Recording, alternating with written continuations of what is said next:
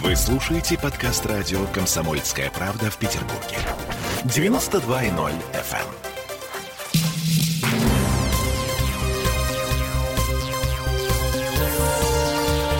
Темы дня. Дымно-дневой грандиозный пожар на Октябрьской набережной уничтожил Невскую мануфактуру. Школу с пистолетом. Новые подробности дикой истории в морской школе.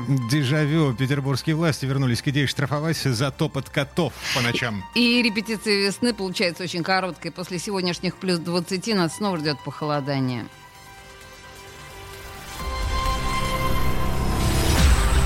Всем привет, это радио «Комсомольская правда» в Петербурге, я Дмитрий Делинский. Я Олеся Крупанина. Начинаем с пожара на Невской мануфактуре. 10 тысяч квадратных метров огня на Октябрьской набережной, вертолет с водой, к сожалению, есть жертвы и пострадавшие. У нас на связи корреспондент «Комсомольской правды» Сергей Волчков. Э, Сережа, здесь ли ты?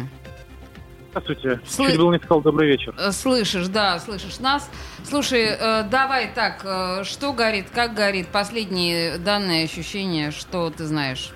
Горит почти все, горит ужасно. А, огонь охватил как минимум три здания, и сейчас пожарные проливают четвертое, расположенное через э, глухую стену Брандмауэр.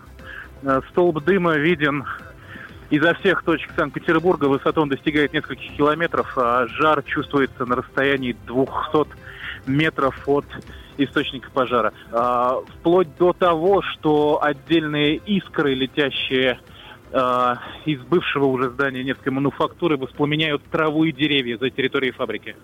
Слушай, э, то, что ты видишь, вот э, способы тушения пожара, я смотрю, там, да, э, поливают с вертолетов. Из того, что мы видим из средств массовой информации, ощущение, что это малодейственно, мягко говоря. Что видишь ты, как действуют пожарные? Я, к сожалению, не специалист, но по моим личным ощущениям это действительно малодейственно. В первую очередь потому, что очень сильный ветер. Мгм. Очень сильный ветер. Какое-то время был перерыв, когда из здания вывели спасателей и пожарных из-за того, что возникла опасность обрушения конструкции. Обрушение, кстати, случилось в конце концов. А После попытались а, проливать э, этажи верхние, где сконцентрировалось пламя с а, пристройки с высоты, но из-за сильного ветра, который рассеивал струю воды и одновременно с этим раздувал огонь, в общем-то ничего не получилось, огонь перекинулся на соседнее здание. Что известно о погибших, пострадавших?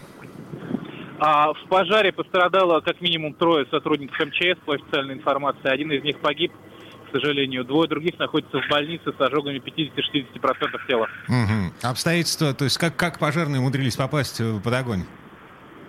А, Они проводили работы по эвакуации, насколько я понимаю. Насколько я понимаю, там эвакуировано 40 человек.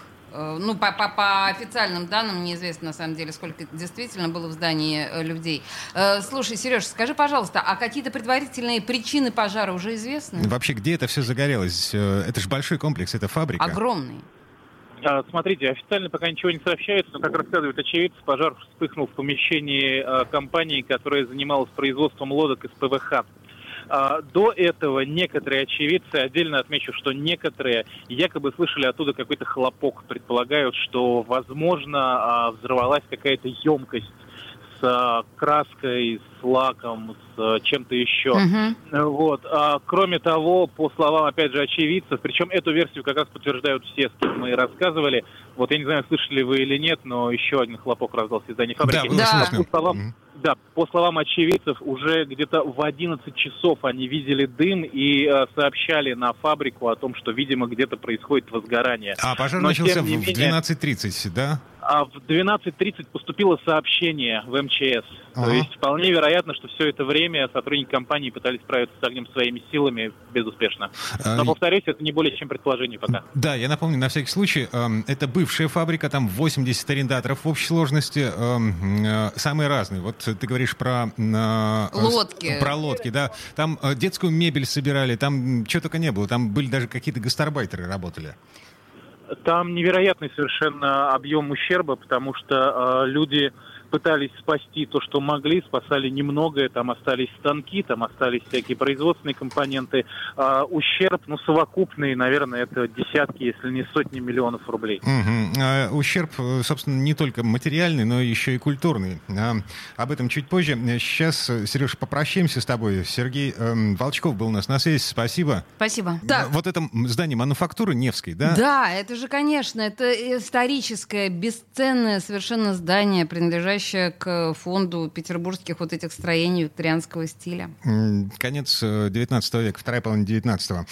Давайте послушаем, что, да, что нам говорил э, Александр Кононов из э, Всероссийского общества охраны памятников по поводу того, какими могут быть причины этого пожара. Конечно, очень, так сказать, вот подобные странные пожары с такой интенсивностью горения угу.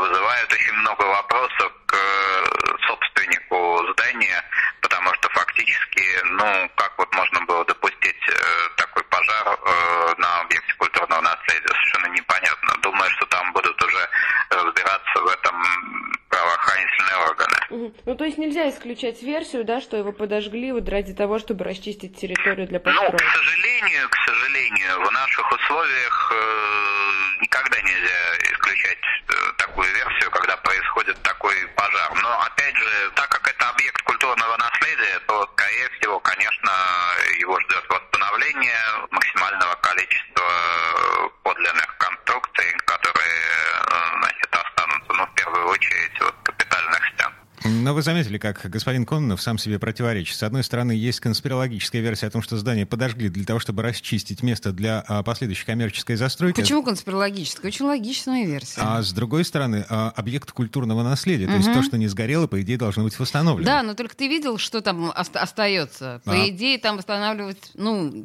два корпуса точно там нечего а, Я монтировал господина Кононова. Угу. В той части, которая не вошла в эфирную версию, там были слова, что вот этот красный кирпич, он огнеупорный. Угу. То есть стены, капитальные стены, они, скорее То всего, есть есть надежда. Так, ладно, движемся дальше. Вы слушаете подкаст радио «Комсомольская правда» в Петербурге. 92.0 FM.